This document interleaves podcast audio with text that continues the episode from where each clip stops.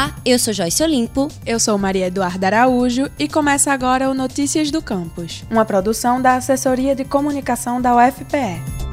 Foi lançado o edital SISU UFPE 2020, sistema de seleção adotado pela universidade desde 2015. Este ano, a instituição oferta 6.982 vagas para 104 cursos de graduação na modalidade presencial. Kátia Cunha, diretora de gestão acadêmica da ProAcad, fala sobre as principais mudanças do edital deste ano. A mudança principal do edital desse ano para o ano passado é que nós conseguimos fazer com que todos os cursos tenham agora vaga para pessoas com deficiência. A, outra diferença que tem em relação ao edital do ano passado é que nós temos 10 vagas a mais, né? Que nós temos um curso que é o de engenharia biomédica, que aumentou em 10 né, a quantidade de vagas para esse ano. Kátia também falou sobre a Comissão de Heteroidentificação, política de inclusão da UFPE para a validação das cotas. A comissão de heteroidentificação ela tem um papel importante dentro da universidade, porque é o papel de você conseguir com que o direito ele seja garantido àqueles que têm o direito. Nós já tivemos durante muito, muito tempo, não só em relação à Universidade Federal de Pernambuco, mas às outras universidades e outras formas de ingresso, a questão das denúncias de pessoas que entraram né, sem terem o direito.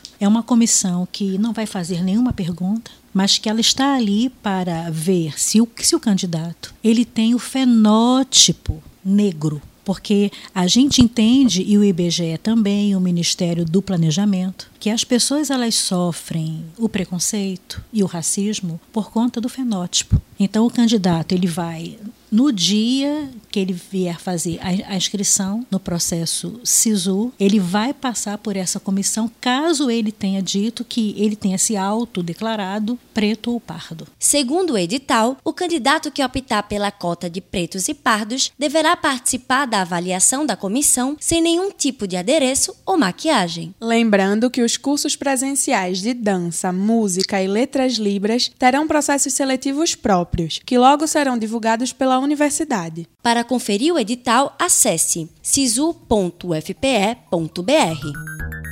Acompanhe agora o que acontece na UFPE.